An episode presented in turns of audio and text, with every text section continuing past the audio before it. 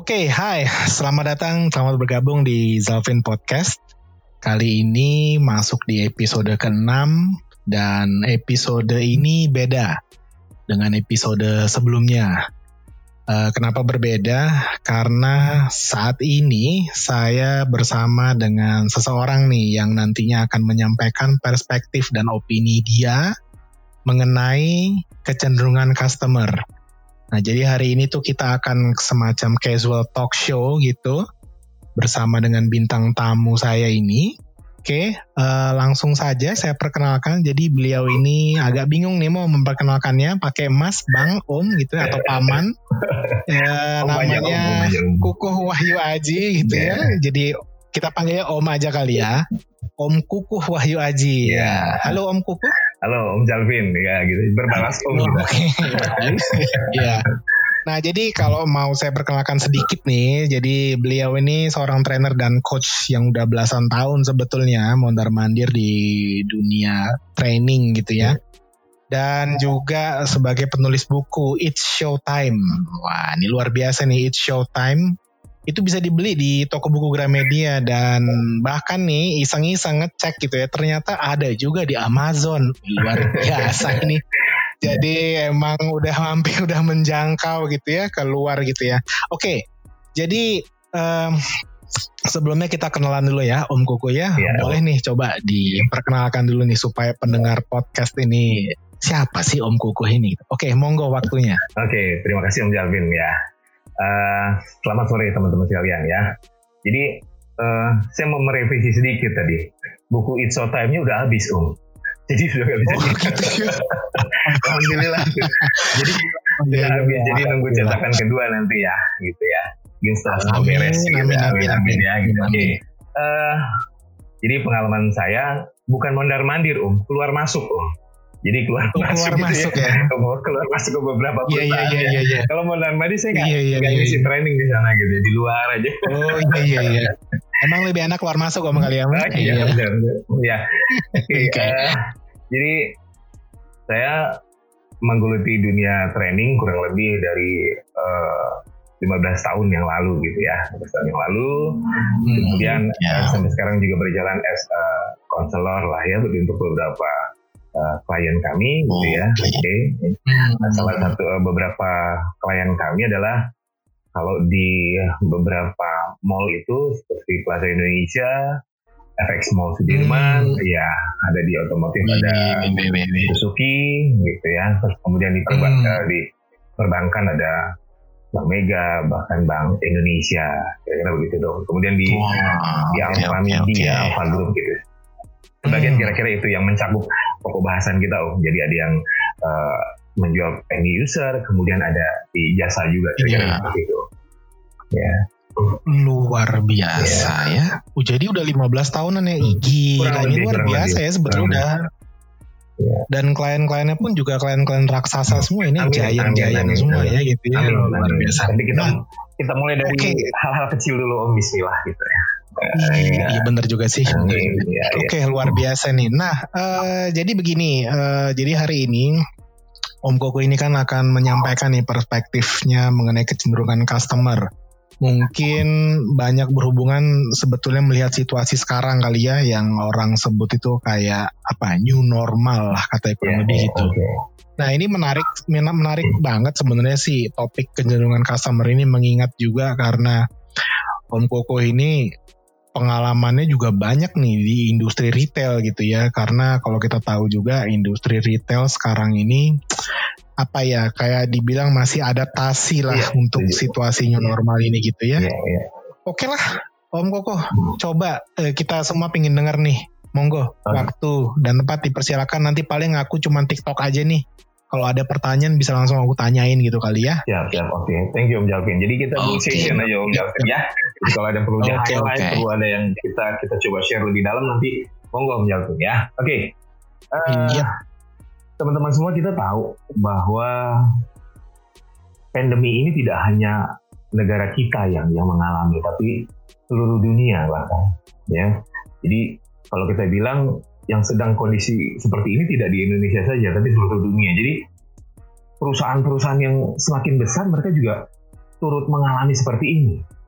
Tetapi ada juga uh, beberapa perusahaan yang pada kondisi ini mereka justru uh, meraup keuntungan lebih banyak. Bukan aji mumpung, tapi dalam kondisi ini ada yang memang perusahaan idle untuk digunakan. Gitu ya. Nah, kita melihatnya bagaimana terhadap bisnis kita, terhadap usaha kita, apa pun lah yang namanya, ya, bahwa kita harus tahu bagaimana kecenderungan konsumen. Kenapa saya bilang kecenderungan? Karena ini belum belum belum fix yang tadi uh, Om Jalvin bilang bahwa ini uh, bahwa kita masuk kepada era new normal.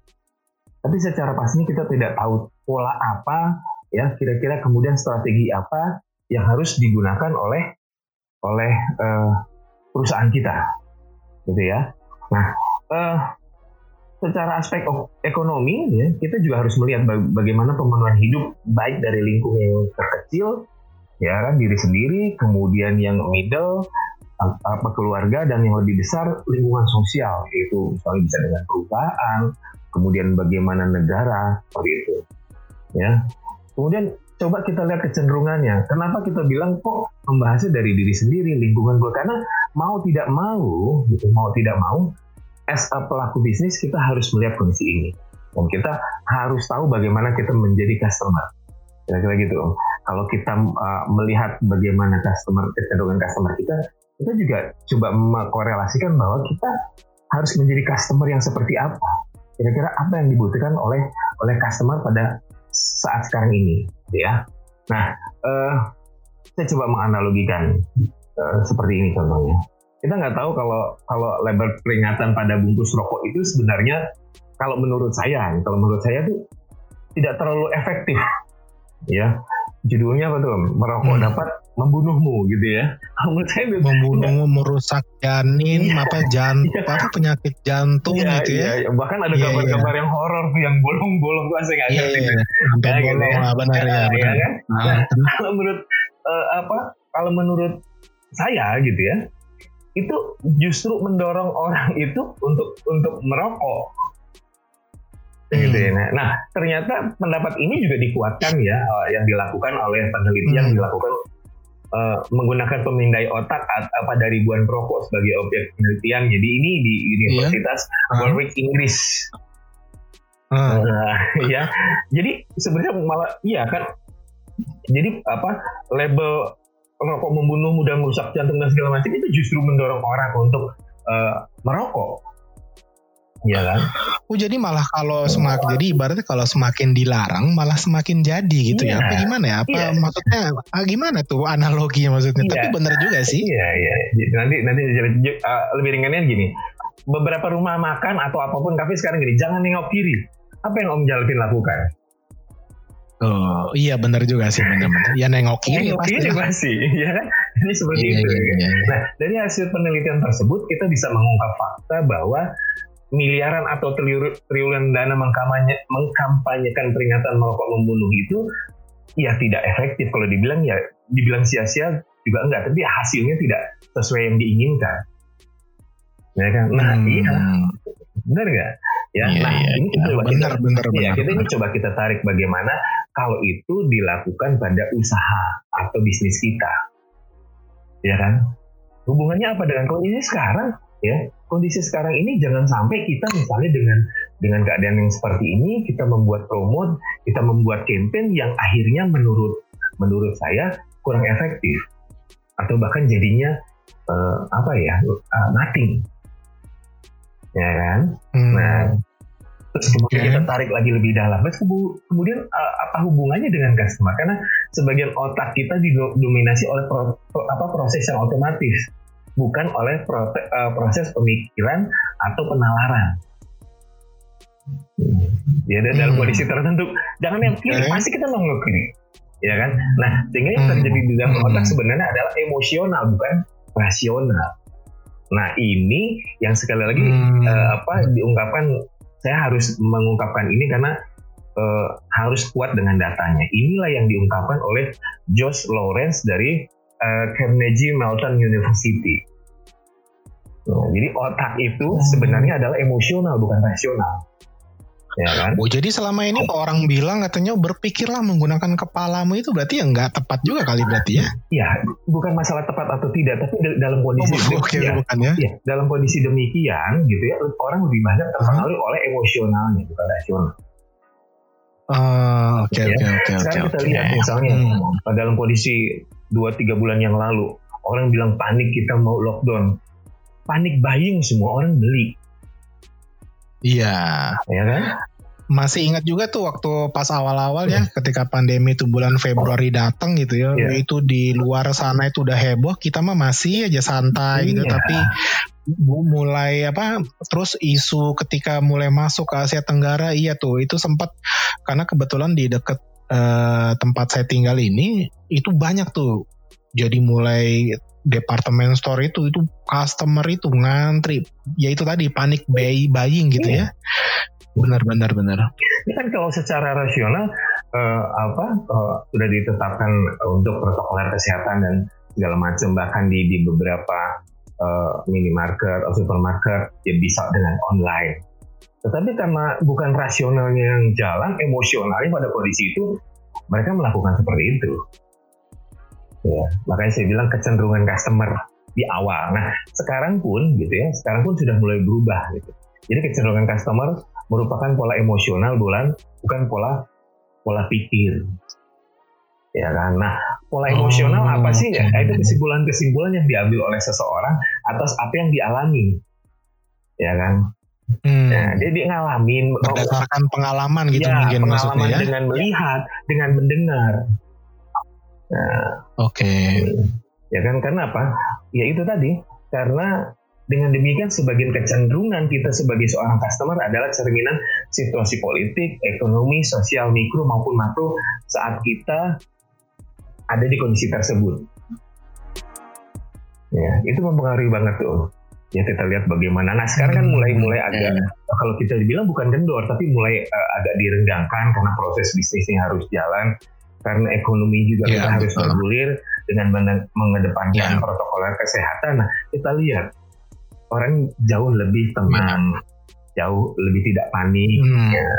Kan sampai sampai di yeah, beberapa yeah, departemen yeah. store menuliskan pembelian misalnya ya saya contohnya pembelian gula yeah. uh, maksimum sekian uh, kilo. Anda bayangin beli gula misalnya sampai 20 kilo buat apa gitu. Iya bener sih. Berarti kan artinya si hmm. Deep Store itu pernah ada gitu ya pembelian di atas apa di atas nilai wajar kali iya. gitu ya sampai iya. harus dibatasi gitu kan. bener. kan. Iya ya oke oke. Bener. Anda beli Indomie 10 dus gitu ya lupa beli uh, apa lupa beli sayuran dan segala macam yang penting makan indomie gitu ya. Itu bukan lockdown malah yeah. nanti bermasalah dengan pencernaan kira-kira gitu ya. Iya benar iya. Dos ya. Iya. Iya. Dan dan kita bilang tapi tidak semuanya begitu om. Tidak semuanya begitu. Ya kan? Ada orang yang hmm. uh, uh, apa uh, melihat begini kondisinya gitu ya. Oh, harus kita melakukan seperti apa? Sudah lihat dulu kemudian kebijakan pemerintah seperti apa ya. Contohnya gini lah om ya. E, paling enak apa mencontohkan gitu ya.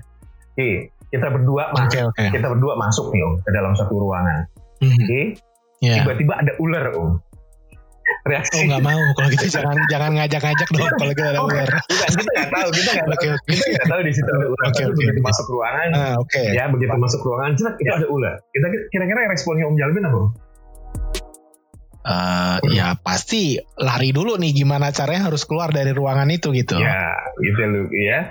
Tapi kalau kalau menurut hmm. ini, menurut Mas Panji petualang, jadi uh, kita jangan bergerak terlalu cepat pada saat ada ular karena dia uh, apa uh, matanya kurang awas dia dengan dengan uh, telinganya gitu.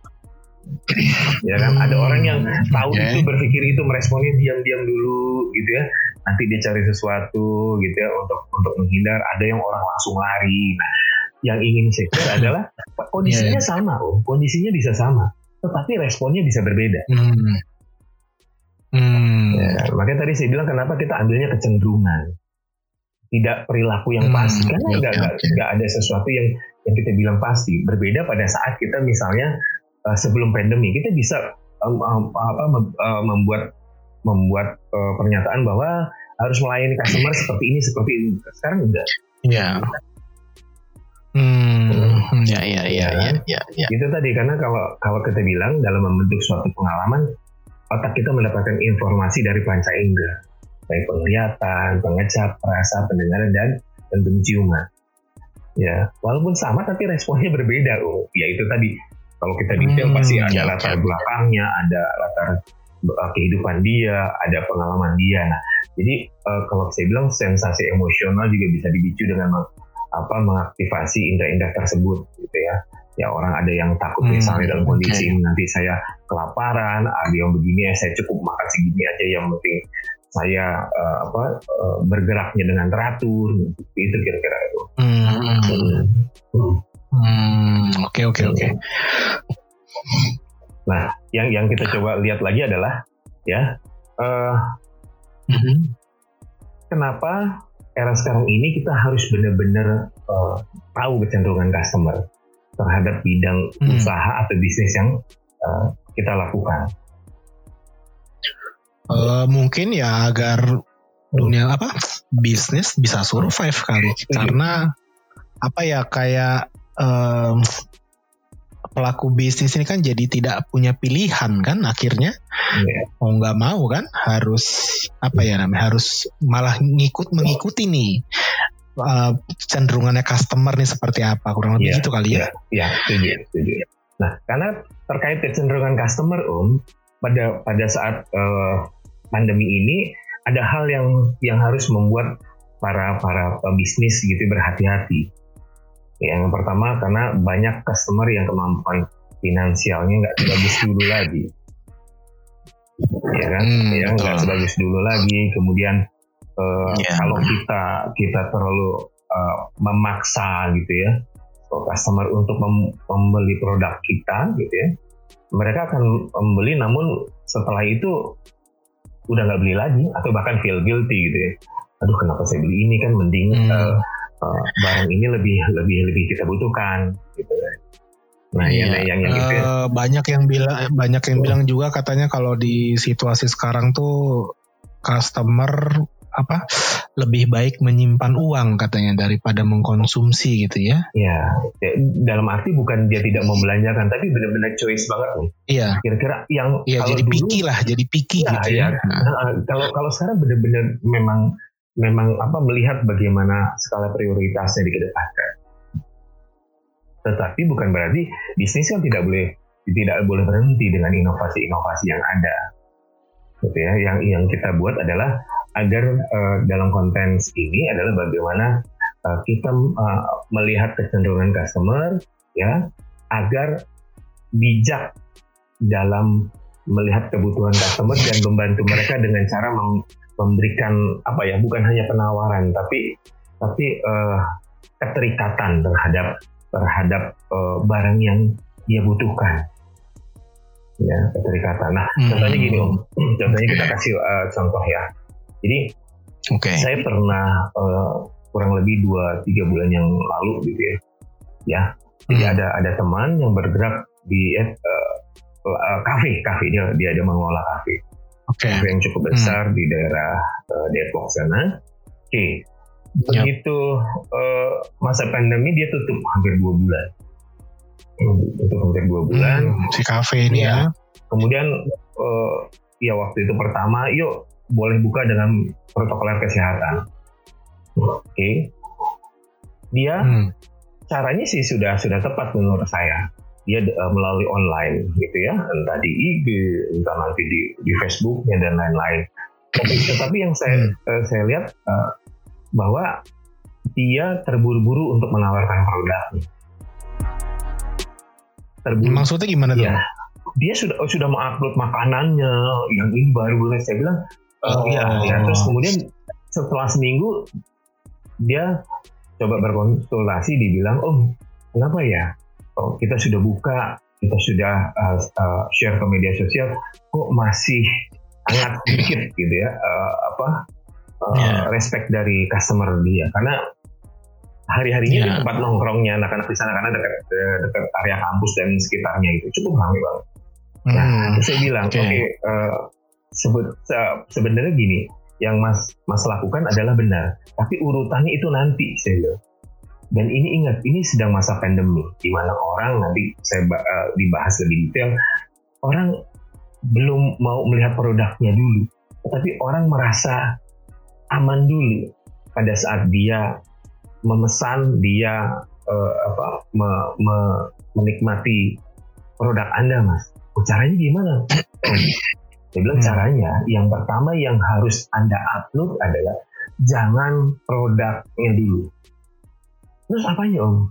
Lihat, begitu begitu hmm. mau buka, kafe Anda itu sudah disemprot disinfektan, oke. Okay? Hmm. Kemudian uh, krunya yang masuk juga uh, menggunakan protokoler kesehatan yang tepat, kemudian melakukan hmm. proses memasak, membuat minumannya dengan tepat, misalnya dengan menggunakan sarung tangan, dengan masker, dengan menggunakan uh, apa uh, pakaian-pakaian yang menjadi standar uh, kesehatan. Jadi se hmm. selama seminggu dia tidak memposting lagi makanannya, tapi selamat datang di, uh, di kafe kami, lihat protokol kesehatannya, kemudian layout tempat duduknya, hmm. social distancingnya tetap berjalan, ya. Kemudian setelah uh, makanan itu digunakan dicucinya seperti hmm. apa jadi dia malah justru hmm. kayak apa ya mempromosikan uh, bagaimana uh, restoran itu menghadapi situasi ini ya daripada menunya tadi ya. Ya kan? Oh, ya, kan okay. sekarang kecenderungan setiap orang um ya, ya setiap orang harus merasa bahwa pada saat dia membelanjakan uangnya itu sangat hati-hati. Jangan sampai misalnya karena ingin sesuatu, ya kan? Tiba-tiba misalnya gitu ternyata tidak higienis, misalnya tidak dengan proses yang baik.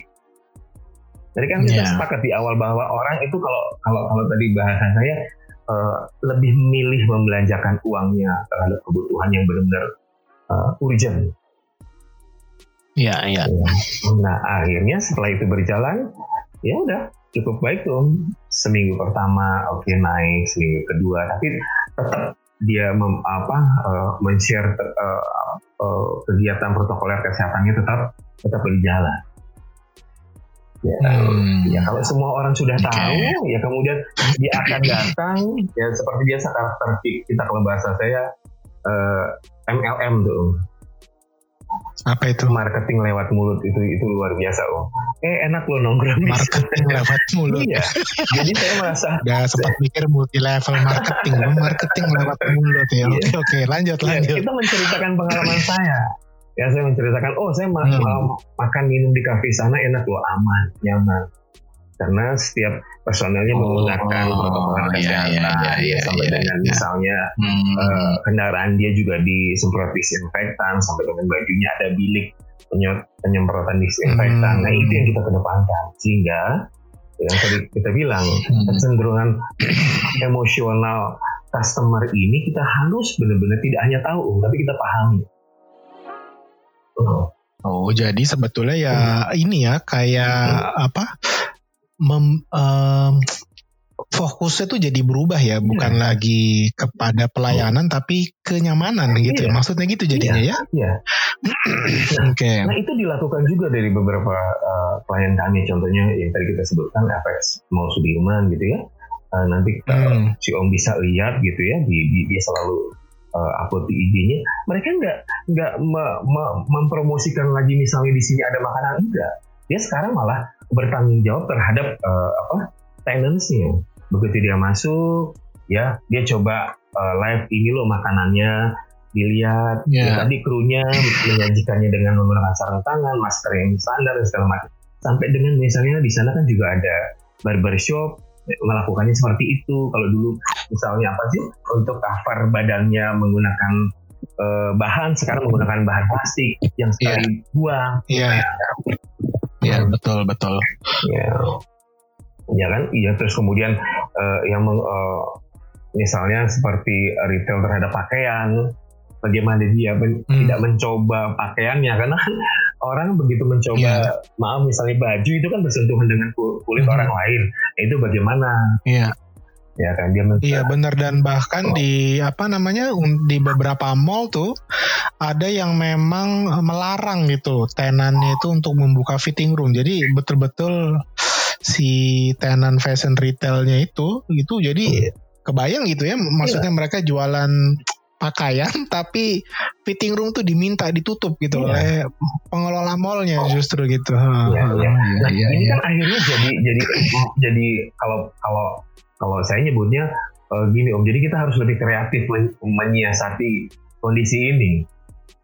Ya kan, saya sempat hmm. kemarin uh, ngobrol dari beberapa teman-teman yang praktisi gimana caranya, misalnya, misalnya dengan uh, yeah. meter, dengan atau misalnya seperti patung yang yang seperti dari uh, layout orang misalnya ukuran M Anda oh kalau nggak lewat ini nih L gitu ini uh, apa XL oh. masih seperti itu jadi tidak yeah, tidak yeah. perlu untuk fitting tapi kita terhadap ukuran kita mereka bisa mencoba termasuk dengan misalnya tidak hmm. hanya baju sepatu juga gitu sepatu juga itu walaupun orang sudah pakai kaos yeah, yeah. juga itu apa sangat yeah. sangat sangat uh, menurut saya sangat rentan Iya, yeah, iya, yeah, betul, betul. Nah, yang menarik lagi Om, jadi beberapa hari yang lalu saya juga uh, diminta untuk mengisi secara online gitu ya dari dari beberapa komunitas. Mm-hmm. Nah, dia uh, bidang usahanya macam-macam. Nah, yang menarik ini yeah. bidang us, uh, jasa makeup artist tuh. Kita nggak kepikiran saya pun makeup artist. Iya. Oke. Okay. Benar ya. Sekarang kita harus harus uh, investasi lebih lebih banyak peralatannya. Ah ya masuk akal. Iya, betul karena, betul betul. Iya, ya, pertama okay. untuk misalnya kayak saya saya nggak ngerti istilahnya gitu, tapi misalnya kuas yang buat hmm. di muka segala macam itu nggak boleh nggak hmm. boleh bareng. Mereka harus menyediakan misalnya seperti plastik crepe atau tas oh ini khusus buat ini ini ini gitu. Dan misalnya yang sudah dipakai itu yeah, yeah, yeah. sedikit karena bersentuhan dengan kulitnya gitu. Investasinya nggak main-main. Yeah. Hmm. Ya kan misalnya foundation atau bedak yang bisa dipakai buat dua yeah. bulan sekarang jadi sebulan.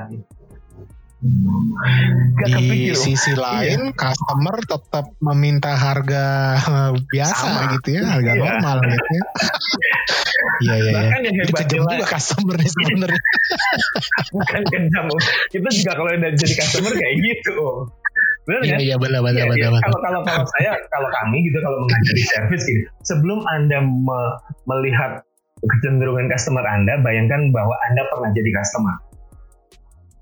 Itu paling sederhana. Hmm, sederhana okay, bukan okay. berarti ya kan sederhana dalam arti bukan oh enggak mudah bukan. Bagaimana kita membayangkan dari customer? Yang paling gini lah yeah. gitu, kita ke kafe gitu ya, kafe yang bukan mm -hmm. uh, bukan lisensi internasional misalnya gitu anda pasti yang begitu yeah. datang yang dilihat bukan makalahnya sekarang. Benar nggak? Apa tuh? Iya tim mereka gimana mereka pakai uh, masker atau tidak. Kita lihat misalnya area oh, iya, iya, iya. atau tidak, lingkungan atau tidak. Pasti iya, iya. sekarang orang melihat. Udah jadi udah apa ya? Sudah bergeser gitu kali ya penilaian customer oh, itu ya. Iya. Jadi lebih ke ngelihatnya lebih ke apa? Uh, hygiene, indirect iya. servisnya higienisnya iya, gitu iya. jadinya. Iya, iya, iya oke oke oke. Kalau dulu kita ada ada prinsip biar jorok asal enak. Sekarang bi apa biar sehat sekarang nggak bisa lagi ya. sekarang biar biar sehat dan enak. Iya. iya kan? Iya iya iya. bagaimana kita merasakan iya, enaknya makan di pinggir jalan kan nyomot pakai tangan. Sekarang nggak bisa loh di beberapa tempat makan iya, yang keras manang gitu ya. Pas mana gitu. Sekarang kita oh, iya. Iya nggak boleh nyomot begitu nggak boleh pakai ya, harus pakai sarung tangan. Kemudian masih pakai alat uh, whole, whole foodnya yeah. gitu cabitannya gitu. Nggak bisa sekarang. Uh, mau nggak mau. Dan, dan bahkan pernah tuh ke satu inilah satu restoran hmm all you can eat gitu ya itu bahkan diambilin itu iya. sama petugas ya jadi kita udah nggak bisa lagi kayak dulu gitu mengurangi nikmatnya lah gitu ya menjadi konsumen all you can eat itu iya. Iya iya iya. Iya kan intinya gini kalau kalau kita kalau kita highlight dari awal kita tadi gitu kenapa kita harus begini intinya uh, apa ya proses proses emosional customer itu harus kita terjemahkan di dalam uh, pelayanan kita, baik pelayanan secara face to face kepada user ataupun misalnya yang melalui sosial media. Hmm, ya kan? Ya, ya, ya. Misalnya gitu, misalnya dari jasa uh, kurir lah ya.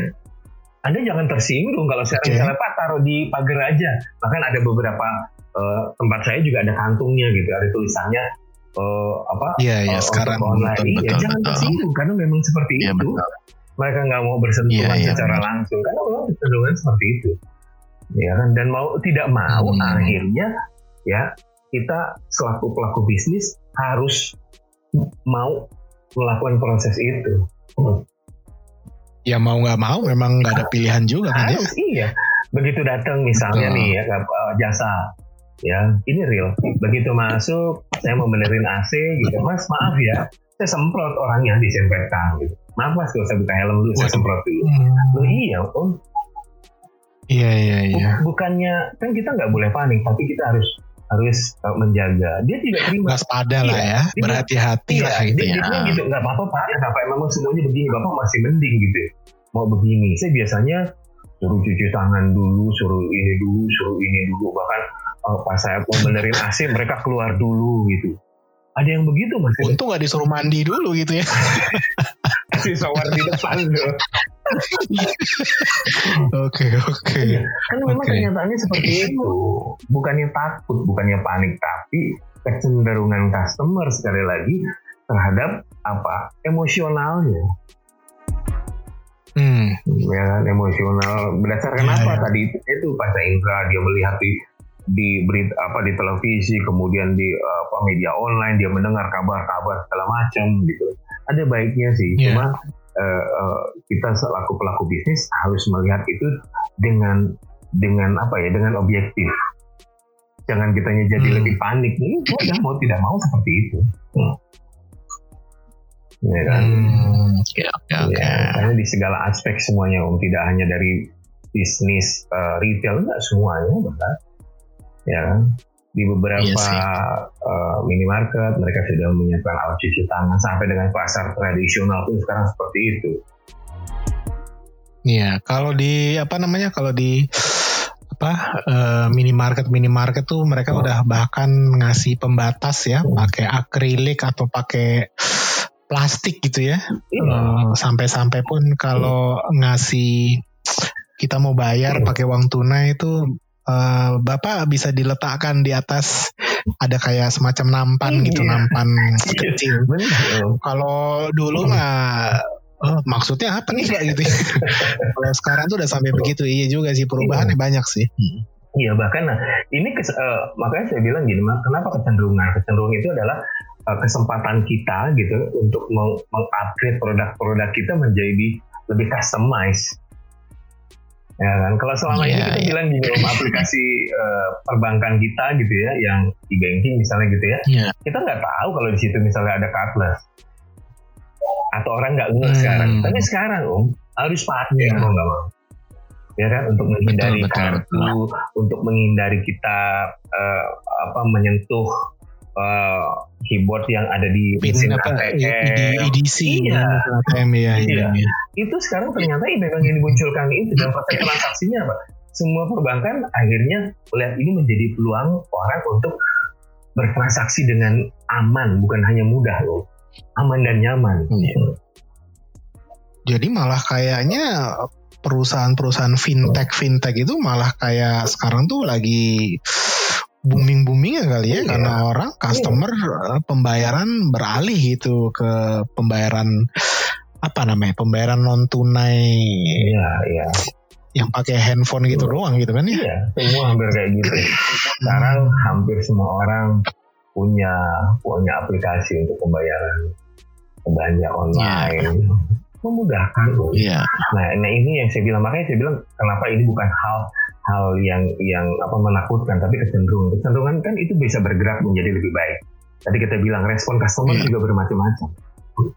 Ada yang merasa ini baik-baik saja, tetapi kan protokoler kesehatan harus kita lakukan. Makanya kita harus dapat emosionalnya. Iya. Kalau ketemu orang yang memang misalnya begitu datang aja sudah pakai masker, sudah pakai face shield, ya benar kan? Sudah pakai Hmm. misalnya hmm, sarung tangan, ya udah kita juga Iya. jangan jangan malah lebih apa ya lebih eh, tacinya mendekat. Sudah kita ambil jarak saja. Karena memang dia sudah bilang oh saya eh, social distancing saya ini. Tapi dia tetap mau main- melakukan Iya. proses itu. Jadi ibaratnya justru kayak dia sudah memperlihatkan ya, woi, uh, dia kan udah pakai nih uh, masker, pakai apa face shield, jadi iya. kayak sudah memberikan sinyal, hey batasi ini ya iya. jarak dengan saya. Iya, gitu, jangan ya, ada yang bisa saya bantu nanti nanti nanti kan jadi gitu. Hmm, iya, nanti, iya. nanti saya panggil kalau iya, ini. Iya. Ya kan. Nah sekarang juga hmm. ada beberapa kafe bahkan yang kalau saya bilang sih kafe-kafe yang bukan kecil, maksudnya kafe-kafe yang uh, uh, apa ya tempat-tempat nongkrong anak-anak muda itu malah justru sudah pakai aplikasi. Eh, silakan pesannya bisa lewat ini. Oh iya ini, betul ini. betul ya. untuk benar-benar benar. uh, pernah juga tuh ada di iya benar juga ada di satu tempat makan pernah nyobain terus uh, saya minta kan uh, Mas ini menunya mana? Oh Pak silakan di scan aja QR code-nya iya. di atas meja. Begitu di scan, ya ampun jadi kayak kita yang jadi orang udik gitu ya malah iya. oh, ternyata begini gitu ya iya walaupun kadang iya, iya, iya. isinya roti bakar misalnya kopi tapi iya iya ya, benar jadi, benar jadi sekarang itu ya. sudah tuntutan ya mau tidak mau harus harus seperti itu ya kan bahkan saya hmm. beberapa bulan lalu aduh nggak cukur rambut nggak betah gitu ya begitu cukur rambut saya yeah. coba WA kebetulan saya apa uh, download aplikasinya dia bilang oke. Okay, pak ini standar. Dia mempromosikan ini pak. Kita sudah buka. Ini standar uh, kita. Ya ini kru kita. Bisa hmm. kita daftar. Jadi di situ nggak ada orang nunggu. Oke okay, bapak nanti jam sekian sekian datang ya. Oke okay. selesai gitu kan nah, jadi tidak ada area menunggu orang. Hmm. Hmm. lihat. Yeah, dari yeah, semua yeah, karena yeah. kan mau mau dia harus berjalan gitu kalau dia nah dia mengambil kesimpulan orang lockdown sekian bulan pasti uh, rambutnya sama misalnya janggut atau kumisnya udah udah acak-acakan nih kita harus buka tapi protokol kesehatannya harus dikedepankan hmm. ya kan karena ya, sekarang ya, kan sudah sudah banyak sekali yang uh, aplikasi-aplikasi lokal yang bisa uh, disetting ya kan hmm. hanya lingkungan benar, benar. ya. lah iya kira-kira gitu ya kan? hmm. karena nanti di di di akhirnya saya akan akan akan mengkonklusikan bahwa bagaimana sih kita melihat uh, tiga hal pokok dan cenderungan dari uh, dalam dalam customer merespon kondisi ini secara emosional apa aja sih walaupun okay. banyak tapi saya hmm. coba meng, apa mencoba mengkhususkannya menjadi tiga hal Hmm. Ya, yang pertama menarik adalah ini, menarik. Ingin, ya, yang pertama customer ingin merasa nyaman saat dia memilih untuk membeli atau menggunakan jasa atau produk produk kita. Ya kan nyamannya dari prosesnya, hmm. dari operasionalnya, dari bahannya, dari material pekerja ataupun bahan produk pendukung lainnya.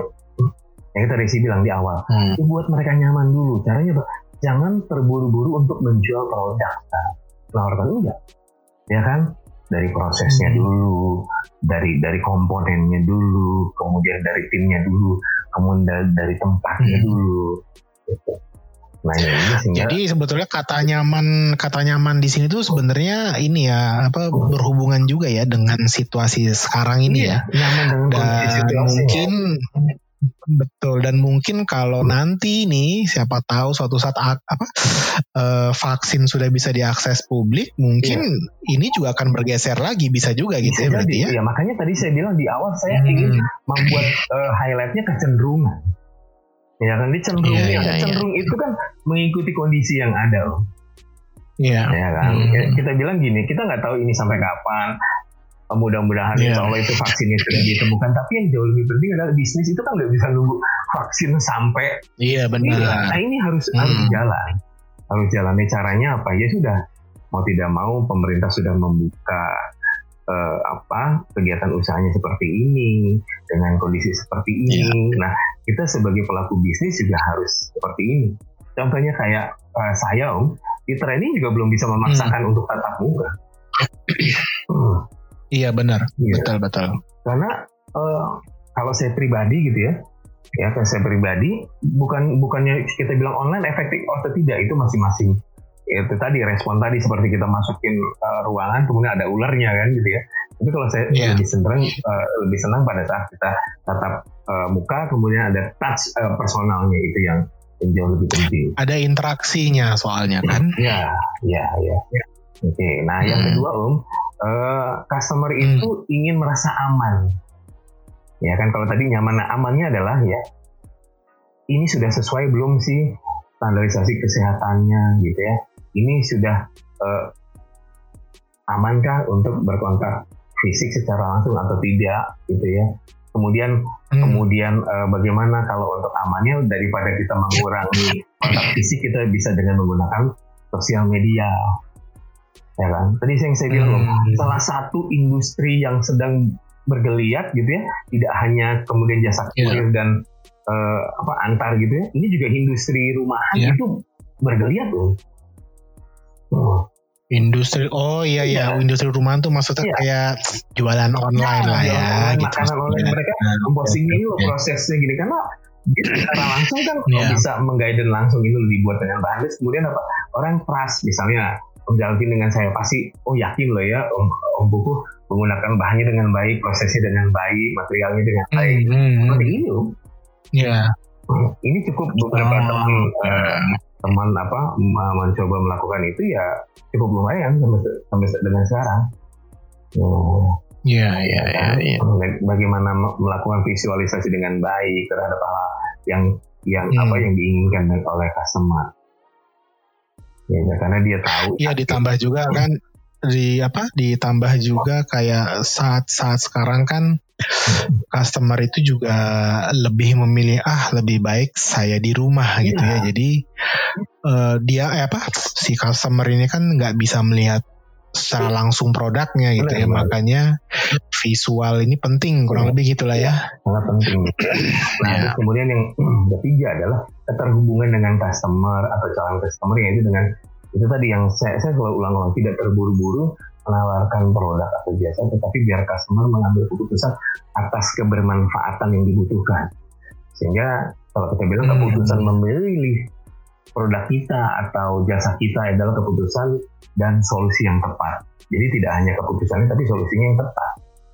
Hmm, nah ini yang hmm. yang saya bilang harus para pebisnis lakukan ini ya kan intinya kalau dia tanya segala macam kita harus harus menjawab karena ini kesempatan pada saat misalnya customer tiba-tiba misalnya ada yang kita saya mau ini dong tapi begini begini gini gini jangan dibilang aduh ini customer cerewet banget sih sudah sudah dijelaskan yeah. Ya kan nah kira-kira seperti itu yeah. nah yang ini yang harus kita kita kita lakukan itu ya kemudian ya hmm, uh, okay.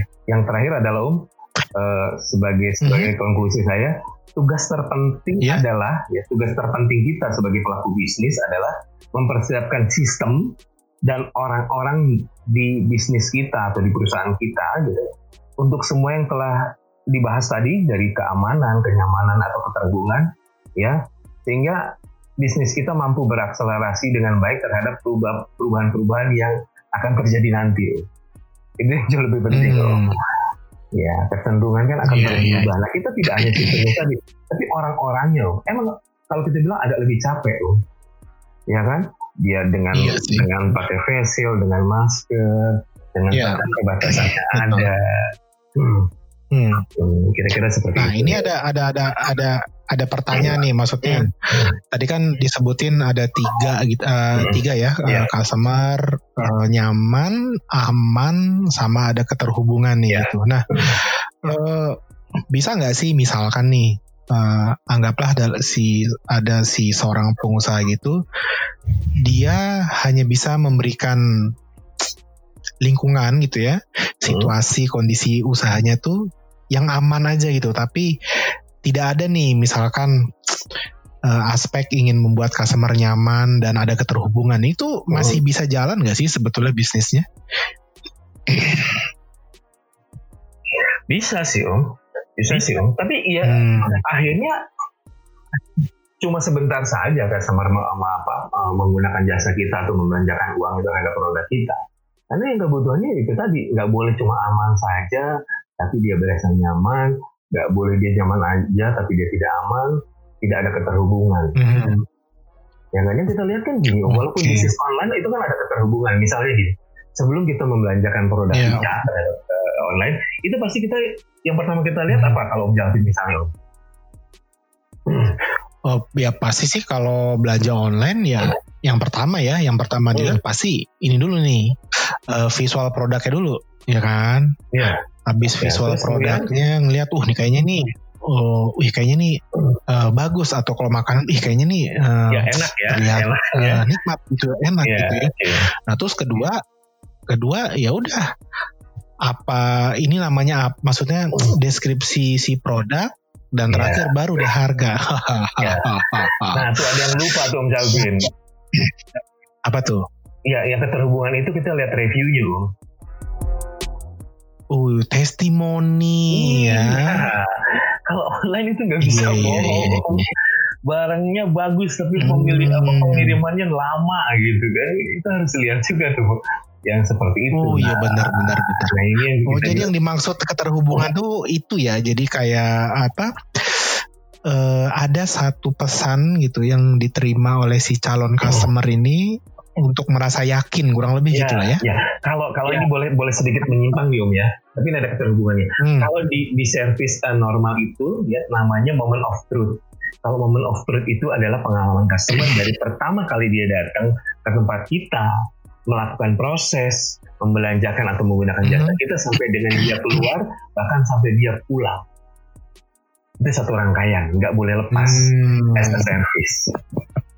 Nah begitu juga dengan Oke, kita kan itu oke. bisa kita kita kita analogikan bahwa dia ke ke tempat kita ya ke apa sosial media Hmm. kita kemudian kita layani dengan baik dia mau DM ya kita layani dengan baik kemudian dia kita tanya apakah barangnya sudah sampai kondisinya bagus atau tidak nah itu kan yang mem- mem- membuat keterhubungan customer dengan dengan kita Iya iya iya. seperti itu Gitu ya. Oh berarti selama ini selama ini Hmm. sih kalau mau belanja online nih eh, jujur aja sih emang kurang merhatiin juga testimoni tapi ternyata penting juga itu ya Penting si review-review itu ya. iya iya Soalnya sih kalau buat saya sih udah pasti ngeliat visual produk, terus paling penting apa harga, terus terakhir Iya. harganya ini sudah termasuk ongkos kirim atau belum? Kurang makanya kayak gitu ya. Iya, makanya Habis itu udah deh kalau udah cocok harganya udah beli. Iya. Oh, Oke oke oke. Yang kita takutkan adalah begitu. Jadi- Hmm. kadang gini Oke. visual itu kan eh, apa kita ekspektasinya lebih gitu, tapi realnya kita belum tahu. Tapi begitu dengan misalnya ada keterhubungan, minimal kita bisa bisa eh, menerjemahkan apa yang di- eh, menjadi kebutuhan customer kira-kira seperti itu. Hmm. Nah kalau sekarang misalkan gini nih, misalkan eh, ada salah satu pendengar podcast ini, misalkan mereka ini adalah pe- salah satu bukan pelaku usaha tapi salah satu eh, karyawan nih, dia pekerja, pekerja di industri retail fashion gitu. Ya. gitu ya. Nah, eh, ini kan eh, rentan bukan rentan. Kalau rentan kayaknya sering gitu ya, sering Iya, iya, kali berinteraksi secara langsung kan, Hmm. direct contact lah ibaratnya dengan Iya. customer nih. Nah, apa nih yang seharusnya dilakukan oleh para pekerja retail fashion ini supaya tadi itu customer nyaman, aman dan ada keterhubungan? Ya, oke. Ya. Yang pertama biasanya kan kalau standar kita service begitu datang kan kita smile ya, greeting gitu Iya. ya. Nah kita kan nggak mungkin kita pakai betul. masker biasanya kan, masker gitu Iya, ya. betul. Nah ya, biasanya dengan gerakan tangan misalnya gerakan tangan gitu ya. Hmm, Kita disepakati oke. dengan gerakan tangan. Dan kemudian adalah kita cukup mel, apa bukan mengawasi tapi cukup memberikan perhatian customer dari jarak yang aman. Jadi nggak usah lagi Social distancing lah ya. Iya, nggak usah diikutin. Kan kita lihat gerak-geriknya. Hmm, Intinya apa? Eh, customer kita eh, bisa membedakan mana customer yang hanya ingin coba melihat gitu ya. Biar gimana juga itu calon customer atau benar-benar yang memang buat customer yang misalnya dia tanya ini ukurannya ada lagi nggak? Atau oke biasanya bapak Hmm. pakai nomor berapa atau apa apa nanti tadi yang kita bahas itu tadi kita menyiapkan toolsnya ya kemudian misalnya tidak ada toolsnya misalnya ada tuh beberapa sistem yang yang bisa kita buat itu itu dengan investasi yang cukup tinggi gitu atau memang misalnya dengan cara-cara lain yang yang tidak membuat customer merasa Hmm. oh saya kan sehat gitu pasti customer nggak mau kalau dianggap nggak sehat Iya, gitu ya Nah, iya. bisa dengan sign Iya benar ya benar. bisa dengan sign yang di depan bahwa kita tanpa mengurangi misalnya eh, kenyamanan Anda hanya menyiapkan ini ini ini ya sebelum datang itu eh, harus di announce om jangan sampai dia begitu datang oh Hmm. karena nggak ada pengumuman ini nggak ada kira-kira seperti itu Hmm. Oke oke. Jadi ya sebetulnya eh, apa namanya para pekerja retail fashion pun tetap bisa melakukan segala macam rutinnya gitu ya. Iya, iya. Yang penting adalah tadi gitu ya kayak semacam apa kayak semacam menunjukkan lah itu ya iya, ke customer iya, bahwa iya, iya. kami kami juga apa kami Wah, juga peduli nih gitu ya, ya dengan iya iya, iya, iya. dia nggak boleh lagi hmm, misalnya okay, mau okay. biasa kita ada customer iya. gitu nggak boleh nggak boleh itu lah betul, oh, betul. kalau dulu kan mungkin ketika ada customer datang uh, nanya misalnya itu mas mbak saya mau ukuran yeah. apa ukuran M nah, mungkin dulu bisa langsung datang kasih tiga alternatif dan yeah. ngejelasinnya pun bisa apa ya hmm. bisa lebih detail gitu kalau sekarang yeah. kan mungkin ya itu yeah. tadi ya karena pakai masker pakai ini oke okay, yeah. oke okay, mengerti mengerti yeah. bicaranya juga apa volumenya ditambah karena biar gimana juga kan pada saat kita ngomong menggunakan masker pasti ada sedikit hambatan ya, ya iya pasti sih ya mendengar, ya di sudut-sudut tidak ada lagi hmm. orang misalnya mereka ngobrol mengenai produk atau apa pun tetap apa melakukan social hmm. distancing biar itu tadi tidak hanya nyaman, mereka aman dan ada keterhubungan. Seperti itu. Nah, nah ini uh, ini uh, saya punya pertanyaan lagi nih Om. Ya. Nah ini pertanyaannya sih sebenarnya uh, mewakili orang-orang hmm. nih yang mungkin udah jenuh gitu bekerja gitu ya. hmm. ya. Terus mereka ceritanya ini mau membuka usaha, hmm. membuka usaha sendiri gitu ya. Nah. Uh, kalau yang tadi kita bicarain ini kan sebenarnya uh, lihatnya adalah uh, yang uh, usaha yang sudah berlangsung gitu ya. Yeah. Nah ini kira-kira ada tips apa nih atau strategi apa nih buat orang-orang yang baru akan memulai gitu, memulai usaha gitu di situasi seperti ini dengan tadi kecenderungan customer yang seperti Om barusan jelasin tadi. Hmm, yeah. Apa nih tipsnya gitu? Ya oke. Okay. Uh, yeah, okay. Jadi yang pertama, yang pertama itu tadi kita harus melek teknologi yang jelas kita bisa membrandingnya gitu ya tidak hanya MLM um, hmm. tapi dengan visualisasi yeah, yeah, yeah. kita gitu ya kemudian itu tadi jangan lupa yeah. prosesnya jangan terburu-buru kita lihat produknya tapi prosesnya kita kan bisa menjelaskan bahwa ini kita gunakan hmm. dengan bahan-bahan kemudian cara membuatnya gitu ya terus kemudian juga yeah. kalau menurut saya juga eh, hati-hati terhadap pricing jangan mentang oh, gitu mentang, ya? begini oh ini kita biar lebih murah tidak gitu sebenarnya kalau kalau yang yang kita bahas tadi bukan berarti uh, customer kita memilih harga yang lebih murah tidak gitu tapi paling tidak yang merasa hmm. aman itu nyaman dan itu biasanya hmm. harga kalau uh, kecenderungan customer kalau semuanya sudah dilakukan untuk harga dia kadang uh, yang tadi kita bilang emosional nggak mikirin lagi om ya sudah dia belanjaan bahkan ya, apa, Iya betul. Apalagi kalau dia udah yakin juga ya, oh ini prosesnya higienis nih gitu ya atau oh ini tempatnya uh, luar biasa nih misalkan iya. layout apa jaraknya gitu ya iya. ya mungkin kalau udah merasa gitu kayaknya ya udahlah harga berapa juga yang penting iya. nyaman gitu ya iya. karena mungkin udah jenuh juga kali oh, di rumah iya, gitu iya. ya terus juga kita juga jangan semena-mena mentang-mentang itu kemudian kita pricing tinggi. Nah itu itu yang apa yang, yang harus kita perhatikan. Nah, ah, secara iya, emosional iya, iya. mereka kan ya emosional dalam kondisi tertentu. Tapi yang namanya otak kan juga rasionalnya juga harus uh, akan berjalan pada saat melihat melihat dia tidak ada kesinkronan misalnya produk ini yang biasa didapatkan di di gerai uh, apa internasional A sekian ini sekian. Hmm, iya juga ya ya itu. Wah ini uh, ini topiknya menarik banget gitu ya. Meskipun sebenarnya ini bisa digali lagi gitu ya. Mungkin kalau dikasih waktu satu hari satu hari nih Om Koko bisa bicara gitu ya. Soalnya emang ini emang emang ini sebenarnya kalau ngelihat situasi sekarang gitu ya terutama mungkin kalau pendengar podcast ini yang uh, merupakan karyawan uh, retail gitu ya. Uh, retail tuh bukan cuma fashion tapi ada juga retail non iya, fashion yeah, kayak yeah, Dep yeah. Store gitu ya. Yeah. Dep Store gitu kalau barusan mendengar nih uh, topik yang dijelasin kayak oh iya ya ternyata bukan hanya bukan apa dengan situasi seperti ini tuh bukan hanya industrinya yang harus beradaptasi tapi bagaimana si pelaku usaha memperlakukan customer gitu ya itu jadi kayak jadi faktor yang lebih penting gitu kalau sekarang gitu ya bukan lagi kayak um, Kalau dulu ada produk A, keluar produk new A gitu ya. Iya, iya. Terus keluar lagi produk all new A gitu. ya. Tapi kalau sekarang tuh kayaknya lebih ke ini ya, lebih bagaimana ya. treatment ke customer Ya, gitu. proses Heeh, dan gitu. operasional itu penting. Ya bahkan sampai sekarang juga ada eh, apa beberapa pengguna jasa itu sampai dia diupload bahwa oh ini kendaraan kami yang menggunakan eh, jasa kami itu misalnya di disinfektan sekian hari sekali biar orang itu merasa nyaman. Hmm, iya benar-benar Ya, juga ya. sih. Hmm.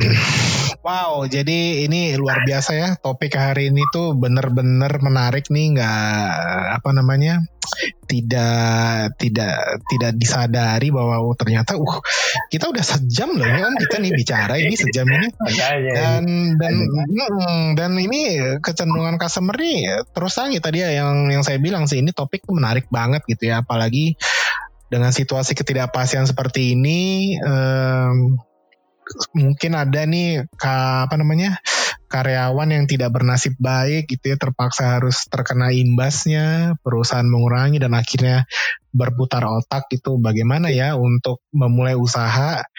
Dan semoga setelah dengar topik hari ini nih tentang kecenderungan customer jadi punya ide baru juga gitu ya wah ini kita dapat ilmu baru lagi nih dari Om Koko nih Amin amin sama-sama. jadi gimana nih kira-kira ada topik apa lagi nih untuk episode selanjutnya nih yang kita bisa bisa sharing-sharing nih Om. Oh gitu ya, Ya. iya iya iya. Asik juga ternyata Iya. nih. Nanti segera lah. ya, Asik ada juga beberapa ternyata ya. yang kita siapkan. Ya, Gitu atau, ya. atau gini, atau gini om. Iya. Eh, ini aja kita Ah. coba. eh, jadi apa? Eh, dengan kecenderungan seperti ini, dengan kegiatan seni ini, gimana kalau kita bilang nanti ada eh, tips untuk menulis? Ya, gimana om? Aduh, ini menarik juga nih. Oke, jangan di ini ya, jangan di jangan dibocorin dulu nih Oh, nanti. gitu soalnya ya. kalau dibocorin nggak ada yang mau dengerin nih, po nih teman-teman podcast nih Iya, nggak ada yang iya. mau dengerin kalau dibocorin. Iya, iya. Nah, kita keep silent dulu. siap, ini kita rahasia dulu. Tapi eh, menarik banget lah. Eh, semoga juga teman-teman podcast ya yang dengerin kali episode kali ini eh, dapat eh, wawasan baru nih, membuka cakrawala cakrawala baru gitu. Bahwa ternyata ya eh, ini tidak hanya bicara tentang bagaimana suatu industri usaha itu harus beradaptasi. Ya. Tapi ternyata ya industri usaha kalau tanpa customer ya omong kosong percuma gitu ya. Makanya akhirnya bagaimana membuat customer itu nyaman, aman dan terhubung gitu. Iya, iya. Luar biasa nih. Nah, eh, Om Koko ini mungkin ada yang mau disampaikan nggak? Mungkin akun sosial media, IG, Twitter atau apa nih supaya misalkan teman-teman podcast kalau mau berinteraksi langsung bisa mention-mention gitu. Iya, iya. Kalau di IG saya, kalau di IG saya Kukuhama, sama di FB saya juga Kukuhama. Jadi Kuku silakan. lama ya. Ya, ya. Eh, Ya, kukuh dot itu pakai spasi atau enggak tuh? Enggak om, kukuh dot wama. Ah, oke. Eh, nah, pendengar podcast nih kalau misalkan ada yang tertarik gitu ya lebih jauh karena kebetulan juga memang Om Koko ini spesialisasinya di ini nih di bagian service juga nih customer service juga kan salah satunya ya. Iya, iya. Dan kalau misalkan teman-teman podcast ini mau ada yang mention, mau ada yang nanya lebih jauh lagi atau bahkan tadi nih udah udah saya kasih pancingan kan apa nih tipsnya untuk membuka usaha gitu dengan situasi seperti ini. Nah, langsung aja. Semoga nggak ditarik bayaran ya karena kalau konsultasi begini semoga nggak ditarik bayaran gitu ya. Nah, Saya tidak menarik Jadi- tapi pakai argo. begitu ya argonya. Nah, Enggak, Nah enggak. ini hati-hati gitu. Oke. Ya paling nggak kalau bisa inilah ya ngopi-ngopi ketemu gitu ya. Tentu saja pakai social distancing lah gitu ya. Nah. Iya. Oke, nah jadi hari ini topiknya menarik banget nih teman-teman podcast semua. Eh, kecenderungan customer. Terima kasih nih buat Om Koko yang sudah Sama-sama om. meluangkan waktunya gitu ya, meluangkan waktunya untuk eh, ngasih kita semua ini tentang eh, insight gitu ya, eh, wawasan baru betapa pentingnya. Eh, beberapa hal penting harus diperhatikan karena kecenderungan customer sudah mulai sedikit berubah. Dan semoga saja sih eh, pandemi ini segera berakhir gitu ya, semua- agar kita semua bisa ber- beraktivitas normal lagi gitu. Dan sekian episode 6 hari ini. Uh, sekali lagi terima kasih atas kedatangan Om Koko hari ini ya, udah mau sumbang sumbang pemikiran, perspektif, opini itu ini ibaratnya kalau makan soto ini daging semua ini ini nggak ada lemak ini daging semua ini padat gitu ya gitu ya. Amin, amin. Nah moga-moga nih nanti uh, di episode berikutnya lagi nanti itu ya kita bisa kolaborasi lagi nih. Ini karena menarik banget. Pasti Om, pasti. Oke. Okay? Okay, terima kasih juga Om. Jadi ya, terima kasih untuk uh, Om Koko sekali lagi dan teman-teman podcast semuanya. Terima kasih sudah mendengarkan. Nantikan episode selanjutnya di Zalvin Podcast. Terima kasih. Terima kasih sudah mendengarkan podcast saya. Jika Anda tertarik untuk tahu lebih jauh, silahkan kunjungi website saya di www.zalvin.my.id z a l v i n.my.id atau follow akun Twitter saya di @zalvin. Dengarkan episode baru di minggu depan dan jangan lupa follow dan subscribe channel podcast saya ini di Spotify, Google Podcast, Apple Podcast, Breaker atau di Radio Public. Sampai jumpa. Música